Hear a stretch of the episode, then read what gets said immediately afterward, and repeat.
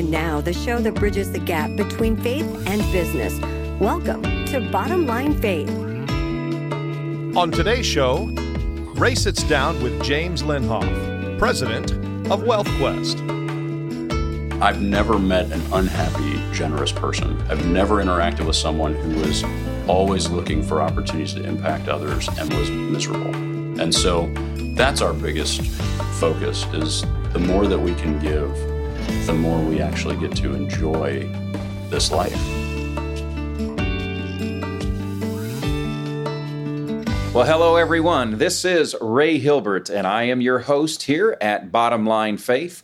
And we would like to welcome you back for another edition of the program where we get the opportunity to literally travel across the country to speak with some of America's greatest Christ following business leaders, marketplace leaders, actors, celebrities, and sports figures as well.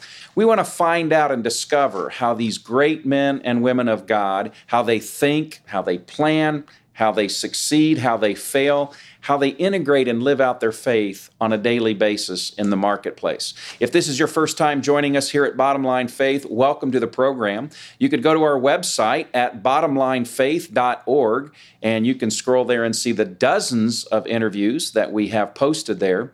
You can also scroll to the bottom of the page there at bottomlinefaith.org and you could become a regular subscriber and receive these interviews on your mobile device, on your laptop, or what have you on a regular basis.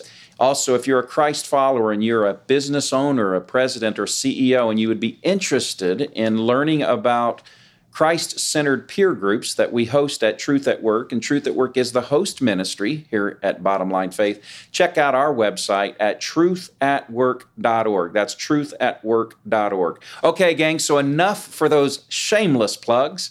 Um, I am really, really excited to welcome our guest to today's program. I am in Cincinnati, Ohio which is kind of a home away from home. I have family that live in the area, and those who listen to the program, you know I'm a lifelong Cincinnati Reds fan, so I've been kind of in the desert for a few years as, as a Reds fan. We all have been, yes. right? uh, but we are in Cincinnati, Ohio, and I am interviewing James Linhoff, who is the president at WealthQuest.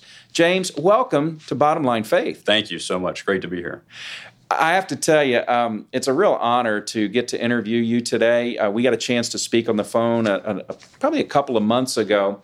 And uh, I was just really encouraged after our conversation that you really, really love Jesus. I do, yes. He's the you. cornerstone of your life. Absolutely. And as it relates to what we do and what we talk about here at Bottom Line Faith, you don't leave your faith at home, do you? You really bring it in here to the company. I, I try my best yeah. to have it uh, not be a different person that shows up here every day. Absolutely, I want to be the same man no matter what situation I'm in. Fantastic. Yeah. And I and I'm really looking forward to our conversation where we're going to learn some of the ways you integrate your mm-hmm. faith and live out your faith and, and those sorts of things and best practices centered around your faith. Mm-hmm. And we'll get to that. But if we could just kind of maybe hit the rewind button a little bit and sure. give our audience just a little bit of background on you, um, how you came to Christ, mm-hmm. just a little bit of your early years. Yeah, absolutely. So I grew up uh, Catholic, actually, part of my family tradition. And uh, when I was a high schooler, I got connected to Young Life. And so I met Jesus through uh, Young Life Ministry, which yeah. I'm a huge fan of and still connected to today. I actually went on into college and was a leader uh, for Young Life at Colerain High School here in Cincinnati, and met my wife there. It's actually a joke: meet your wife in Young Life. You know, it's kind of a, a, a natural fit because yeah. you're surrounded by believers, and it's just a, a great connecting point. So um, that's been my my background. And so, um, tell us then a little bit about your early career yeah. years, and then, of course, we'll learn more about WealthQuest as we go along here. Mm-hmm. But help us understand a little bit about your early career. Yeah, I graduated from Miami early. Uh, I thought I wanted to, you know, enter the real world as fast as possible. Okay. Uh, which you know, now I look back and God's sovereignty is all over this story. So I went into the financial services industry in the year 2000. Had I graduated on time, I would have gone in in 2001 when no one was hiring because the tech bubble was popping. Mm-hmm. And so I started, 17 guys uh, were hired in the same group as I was, and a year later, I was the only one left. And so it was a very difficult kind of trial by fire yeah. to start in a business where Uh, everyone was running away and having to kind of deal with that strain and stress to stay afloat in a sinking environment. Um, so I was in this business and had kind of risen relatively quickly into management. And the guy that uh, had brought me into the business retired. And at that point, the guy that came in uh, was someone I didn't have a lot of respect for. I thought at the ripe old age of 25, my career was over because I can't work for this guy. You know? and so um, I quit. Six months later, that guy was fired, and they actually replaced him with someone else. So again, all throughout my wow. story, there's these stages where, at the moment, I thought this is a terrible, you know, time. This is a really difficult season, and I look back, and it's the best thing that ever happened to me because I moved away from that company and ended up starting WealthQuest with my business partner Wade. So, so James, we're going to learn more about WealthQuest mm-hmm. and and and why and how you started the firm and what you do here. But I'd like to just for a moment hit the rewind button, and I'd like to go back to those first couple of years right out of school, mm-hmm. right? And um, did you feel a natural affinity in this industry, or was it something that kind of had to grow on you, or just help us understand that a little bit? Yeah, I, I never really knew exactly what I wanted to be when I grew up. I just knew I wanted to work with people. I've always enjoyed the human interaction that we get to have in this industry. So I wasn't really excited about necessarily being in financial services. It was more about being in relationship and connection with families and with parents as they're struggling to figure out how to make some of these decisions that impact their kids. And yeah. so it's just something I naturally was drawn to because of the relationship aspect, not so much the nuts and bolts of financial planning. Okay, and so you, you shared then you you, you kind of gotten frustrated, and, and, as we know, usually people do quit a manager and not a company, right? That's right. Exactly. So that definitely sounds like that was part of your journey. You had a leader that you were not maybe connecting with very well, so you left that firm. Mm-hmm. Then what led you? And it sounds like at a very young age. Yeah to start this firm, WealthQuest? What led that? Kind of help us understand that.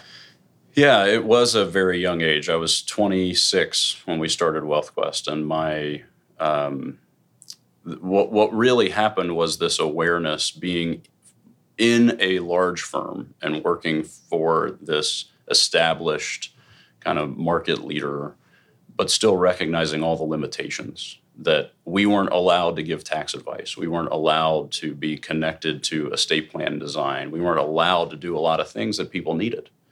And so, one of the things that happened was as Wade and I were talking about this business, it was where is the industry broken? And what we found is it's broken in that everyone is operating in these silos. The accountants over here, the attorneys over there, there's four or five different places where money's invested, and none of those people talk to each other. And so the client is left dealing with the confusion of all these different uh, advisors, all these experts that are giving conflicting advice in a lot of ways. And so we decided to bring that whole team under one roof instead of having them operate in these independent silos. And that's really been the the motivation to build this firm was to meet clients at what they really needed, which yeah. is a really coordinated effort rather than these individual players. Before we move on, though, as I was listening, a, a, another question kind of sure. popped into my mind. Um, we have a pretty wide variety of, of, of folks who, mm-hmm. you know, view the uh, Bottom Line Faith program or listen to it if they're doing it via podcast. Mm-hmm. And we have young leaders, you know, people perhaps like that you were a few years ago, early to mid twenties, and they're they're maybe they're wrestling through God's call in their life and, and, and where they're heading vocationally, mm-hmm. right? Mm-hmm. Yeah. Um, and, and, maybe they're confused, maybe they're scared or whatever, but just let's take a moment. What advice or encouragement would you have for that young leader who's, yeah. you know, listening to our conversation and it maybe could use a little encouragement? Oh, man. I, you know, I think if I were to go back to a 20 something year old version of me, um, I would really want help understanding that God is for me, God is for you, God is always for us. And so, in the midst of the pain points, in the midst of things that in the moment seem like the end of something, right? Um, how do you be? How do you face those things fearlessly? Yeah. How do you get to a place where you recognize uh, God is for me in this? And so I started understanding that in the rearview mirror Yeah. and want to really approach all of these difficult times with that same thought from, you know going forward. How, how do i enter into something that seems stressful and chaotic and, and painful and ask the question what do you have for me dad? instead of what you know what am i going to do about this? Right? Yeah, and so uh, I'm also curious, you know, as a young emerging, you know, advisor and you're growing in your expertise, but I'm going back to your mid 20s. Yeah. Was it difficult for you to gain the trust of older clients, kind of maybe looking, Oh. you know, and saying, what could this young whippersnapper have to offer? You know, I'm thinking of the passage that says, don't let them look down on you because right. you're young, right? That's right. Out of First Timothy. So, right. how did you deal with that?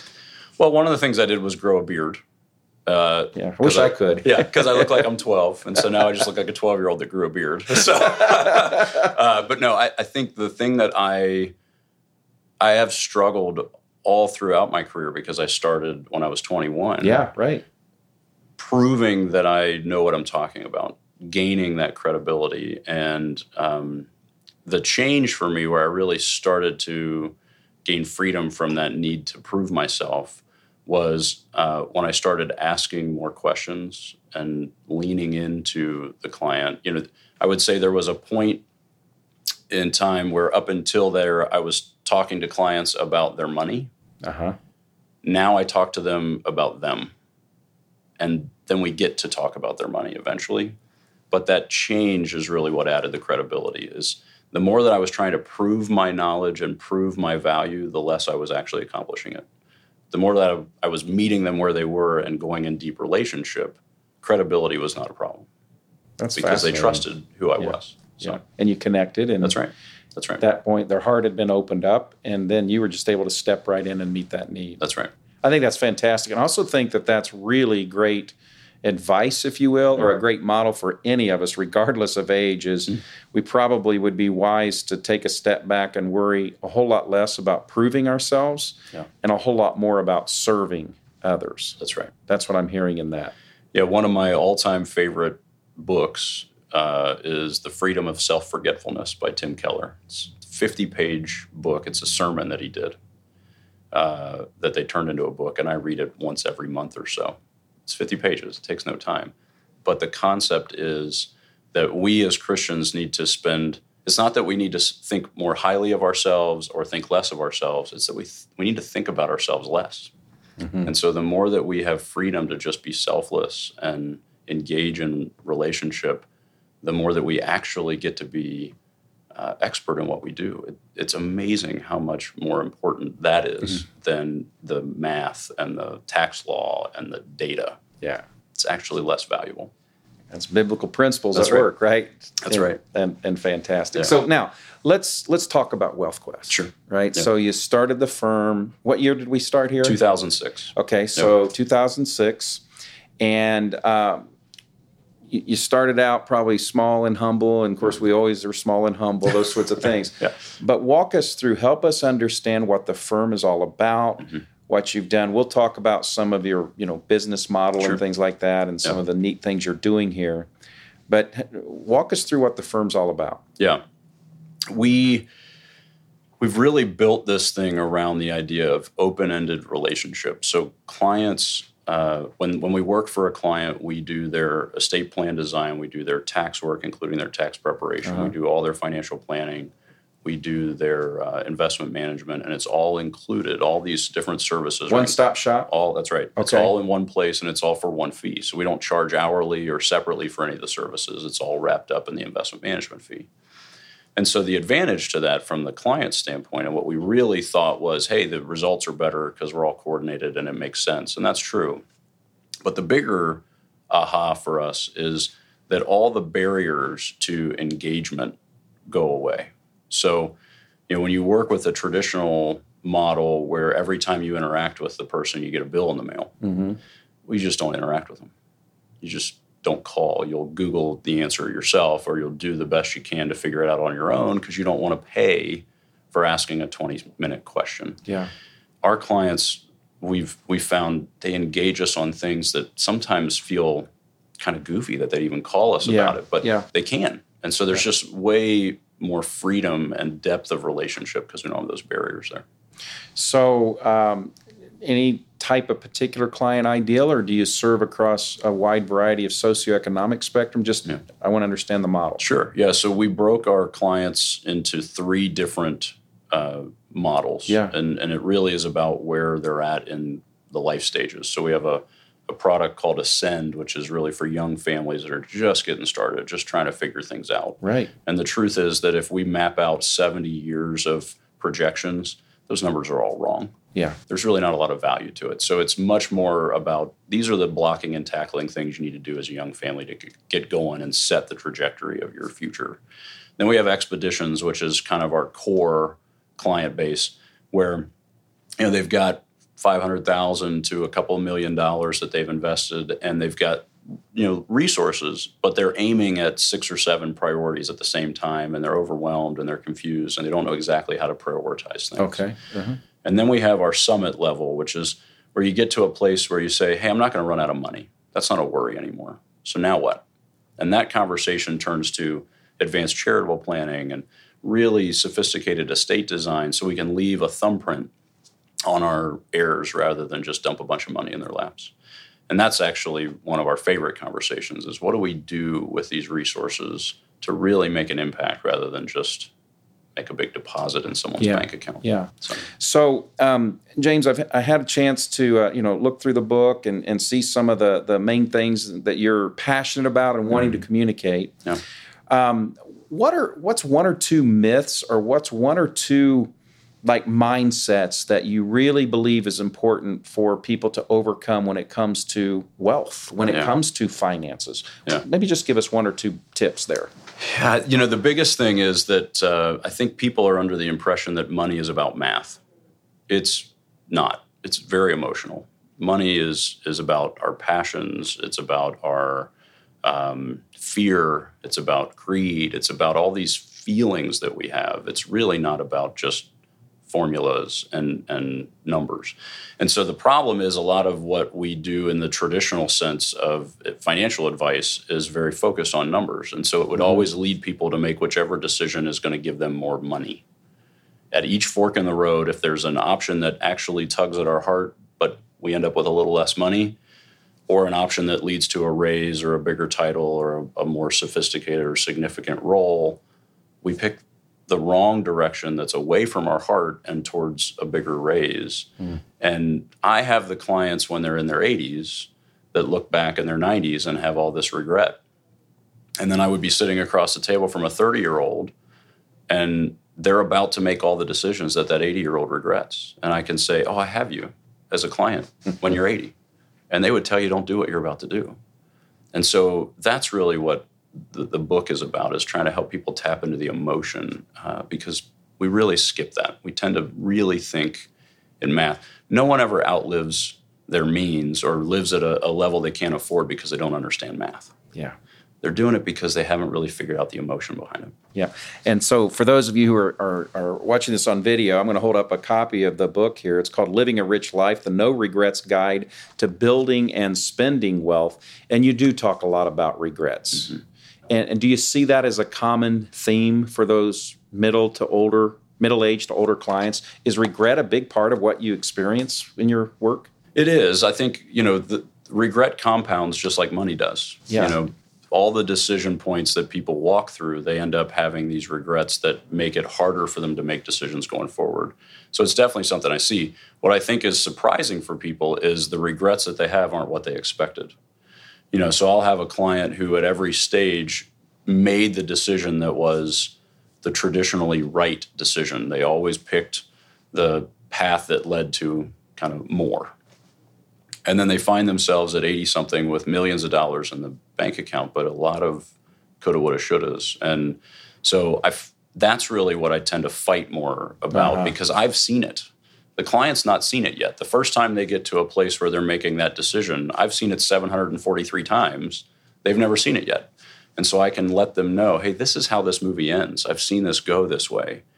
And, you know, it gives them perspective that they don't otherwise have. I really appreciate that, and I really, really trust and pray that as someone is listening to this, that yeah. they're they'll take this to heart and to really make some decisions around living making decisions with no regrets or Right. less regrets, right? right. That would be That's right. success, right? Absolutely. That's right. So you talked a few moments ago about some of the unique things about what the firm offers Mm-hmm. your client, but you've also built some things internally that are unique in this business. The uh, uh, employee uh, benefits, Mm-hmm. Uh, ownership, their uh, hours, demands on work workers, and those sorts of things on, on your teammates. Talk a little bit about that. Mm-hmm. Yeah. Uh, what have you done here that's a little bit different and unique? Yeah, one of the things that has been a huge gift for me is that um, my partner, my business partner Wade, and I are constantly challenging each other.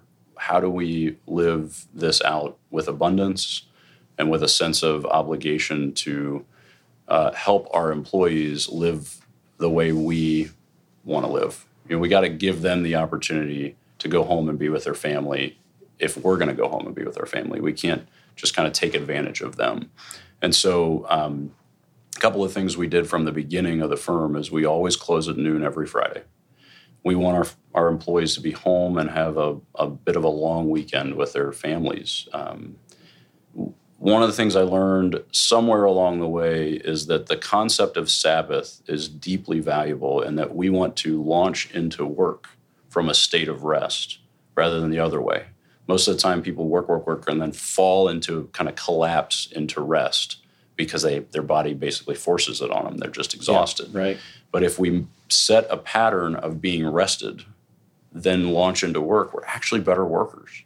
And so we tell our families go home, be with your family, enjoy your weekend. And that way, when they come back on Monday, they're ready to go. They don't walk in like zombies.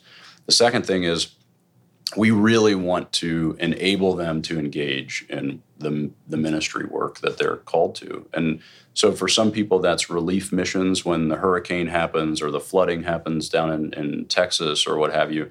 We pay for our employees to go and one of their family members to go on mission trips or go on relief uh, trips. And we want them to engage in a story that's bigger than themselves. We want them to feel connected to those that are in need, those that are hurting, because it makes them more selfless. And we're in a service business. Yeah. The more selfless our people are, the better we are at giving that service. And so we just want to give them access to whatever they feel called to. We, we don't want the cost of those things to be a problem. And then the other thing that we do uh, is we help pay for adoption. We have had a, a few uh, of our employees that have adopted children, one from China, one from here in the U.S. And um, we really want to uh, further that model of adoption because that is who we are. We've been adopted as, as children of God. Well, I'm going to just maybe ask a little bit of a challenging question around this topic. You know, as I've kind of just read about the history, you know, uh, you've got a very sizable firm now, thousand or more clients, if I'm not That's right. Um, at what point? So it might be easier to make those kind of decisions Right. now, right? So maybe somebody's listening and saying, "Oh, that's easy now, James, That's right. because you guys have arrived and you've got a lot of excess and so Right. forth." But you didn't make those decisions. You didn't put those things in place yesterday, right? That's right. That's right. how did you come to the conclusion earlier in the business when maybe it was more financially difficult Yeah. to make those kind of decisions? What what what drove that? Yeah. Um, you know, I get that statement a lot. Yeah. Of, well, now you can do it. We've always done it, and the the the challenge is, I'm not sure which came first.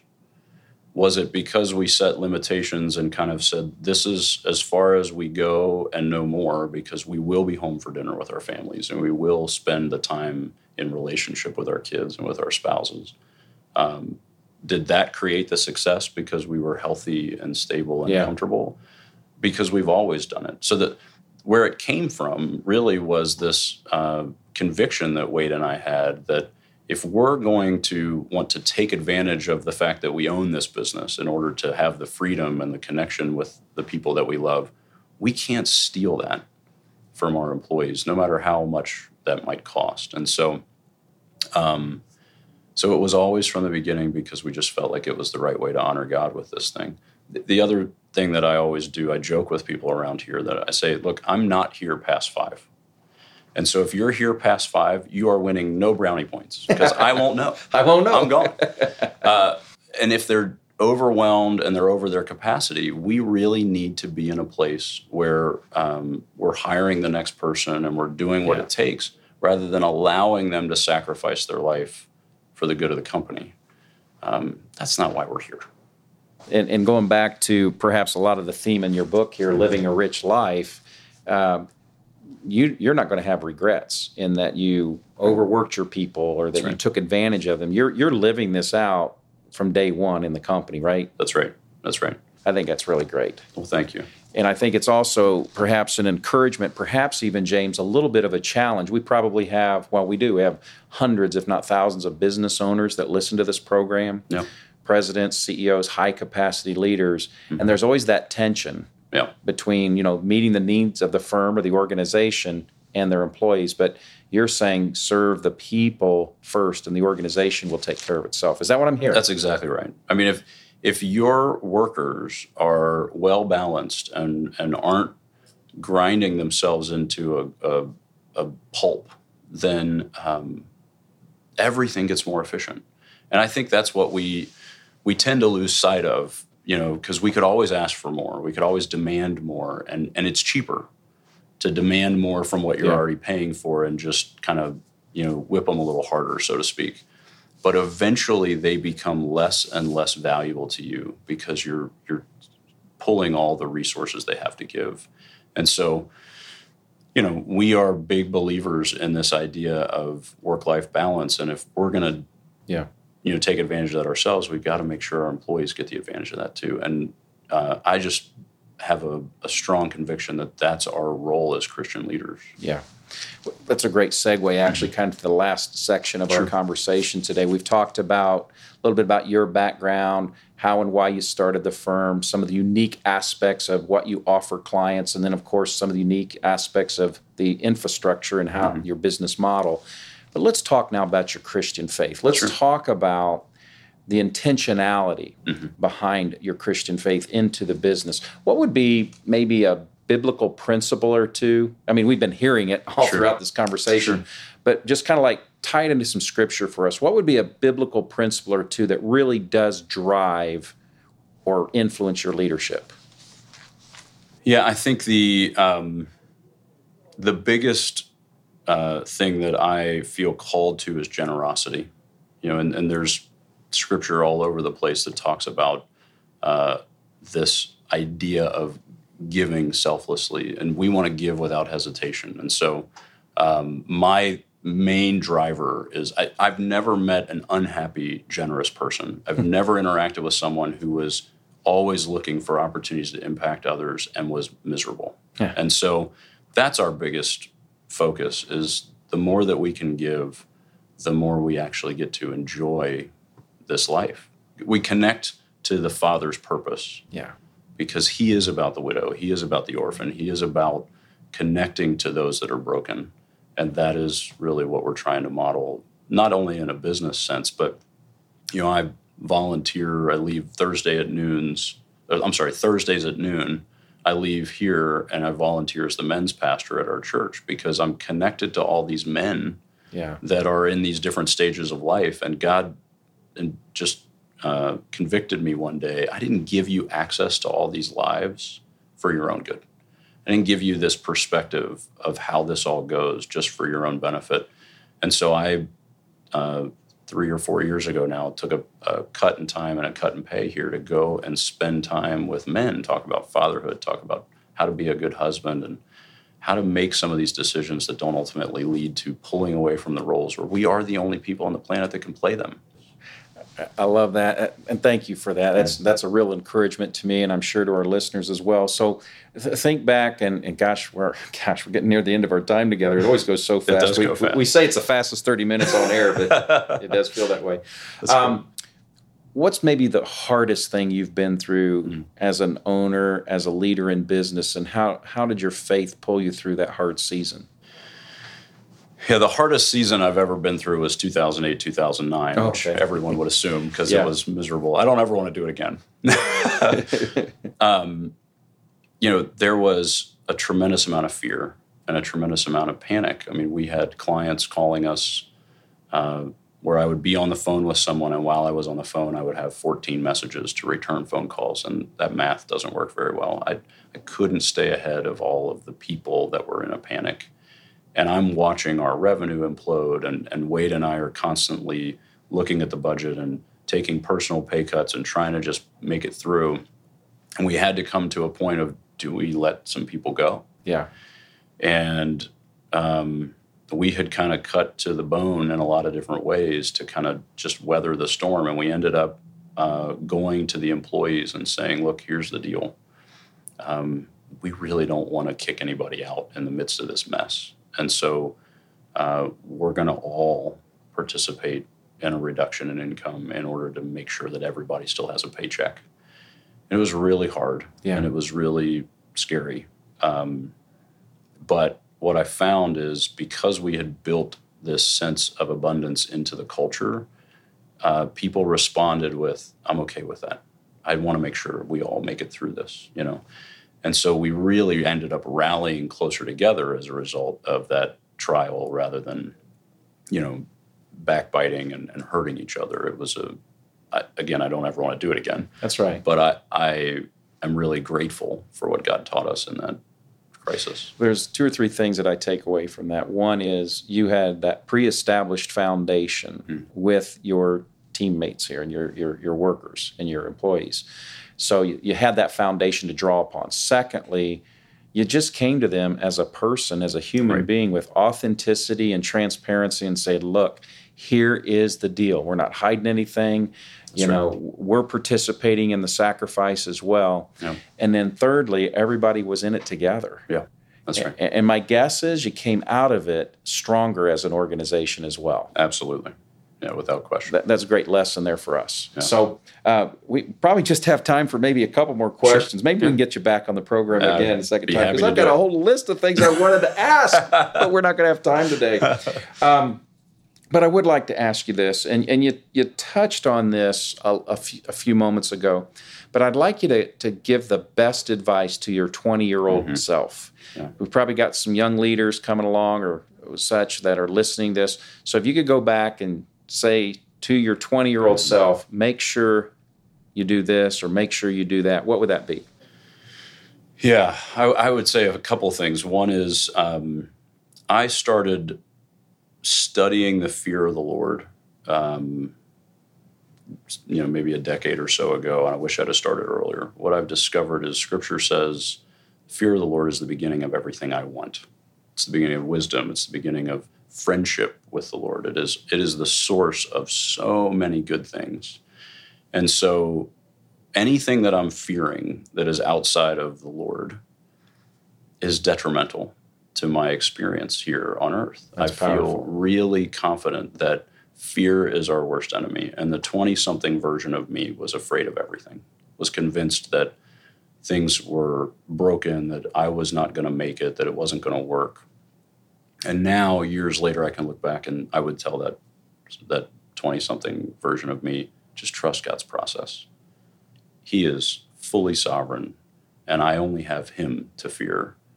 There is nothing else on this planet that I should face with fear. And fearlessness is what makes us, I think, make generous decisions. It makes us lean into opportunities to be selfless because we're not self preservation motivated. Yeah. So, And I got to believe in your line of work here in financial advisory Mm-hmm. and wealth ser- uh, management services that taking away that fear of what the client is going to think or say or whether they're going to fire you right. gives you that freedom to speak the truth and love to them Mm-hmm. to help them not have so many regrets. Absolutely. That's what I'm hearing. Yeah, the the client wants to talk about the numbers. And ultimately, uh, what again, what changed for me at some point, and I think it is has been deeply valuable, is the conversation went from me trying to convince them that I'm right, or convince them that we know what we're doing, Yeah. and it moved instead to listening to them, hearing them. You know, they're scared. I get it. Let's talk about that. You know, instead of, well, you shouldn't be Yeah. you know that's not valuable and so connecting to what they're really feeling and allowing them to feel that Yeah. you know has been really where things started to change That's incredible. And I just really appreciate there, there's so much wisdom there, so much value in that, that any of us in the marketplace can take away from that and speaking the truth in love and, and not being fearful of man, No. not being fearful of the consequence of, loving people well, right? Right. Well, gosh, we're down to our last question. Oh, gosh. I can't believe this. It's gone so fast. And and for our regular um, listeners, uh, James, it's always the last question that I ask in every interview, and Okay. it's based out of Proverbs four twenty three. So I call it my four twenty three question, where Solomon writes, "Above all else, guard your heart." Yeah. for from it flows all of life. Everything comes out of our heart in life.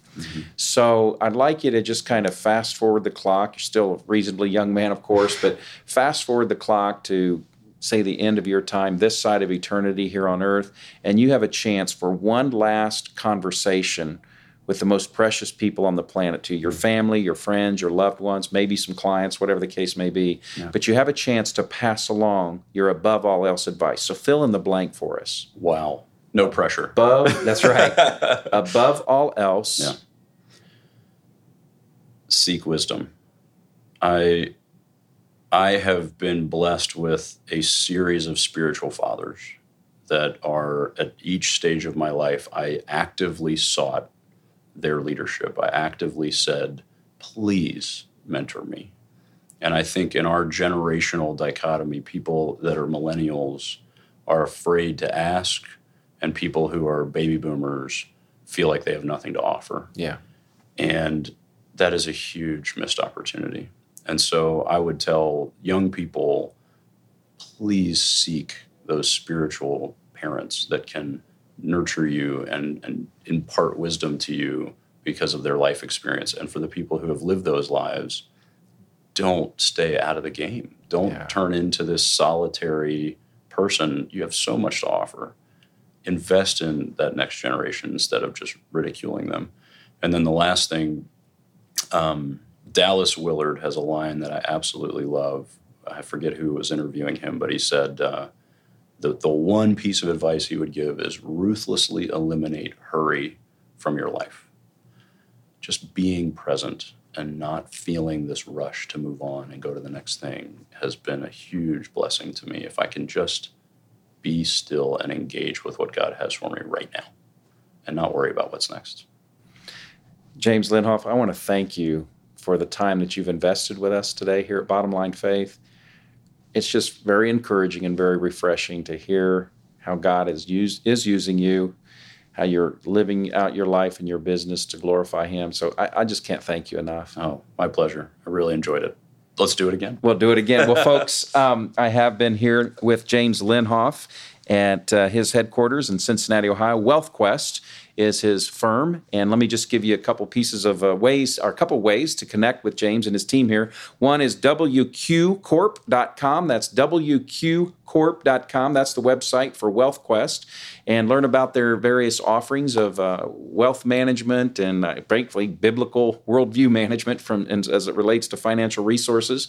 He and his team would be delighted to speak with you there. And then, of course, check out his book. It's a it's a really really wonderful read. It's called Living a Rich Life: The No Regrets Guide to Building and Spending Wealth.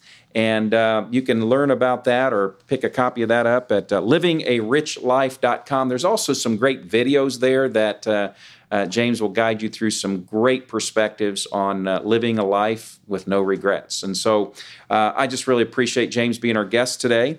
And uh, again, as we close our program today, check out bottomlinefaith.org. Uh, not only is this interview there, of course, but the dozens of other interviews from leaders from around the country. Man, I, I just sometimes feel like I'm the luckiest guy on the planet that I get to have these kinds of conversations. And I don't know if any of you care, but I care because I learn a lot in these conversations and I get so inspired and so encouraged. And I believe that's why you plug in and tune in as well. So until next time, here at Bottom Line Faith, I am your host, Ray Hilbert, saying God bless and serve Him faithfully in the marketplace. We'll see you soon. Bottom Line Faith is brought to you by Truth at Work. If you'd like to hear about new episodes or listen to past episodes, visit us online at bottomlinefaith.org. You can also subscribe to the show through Google Play and iTunes.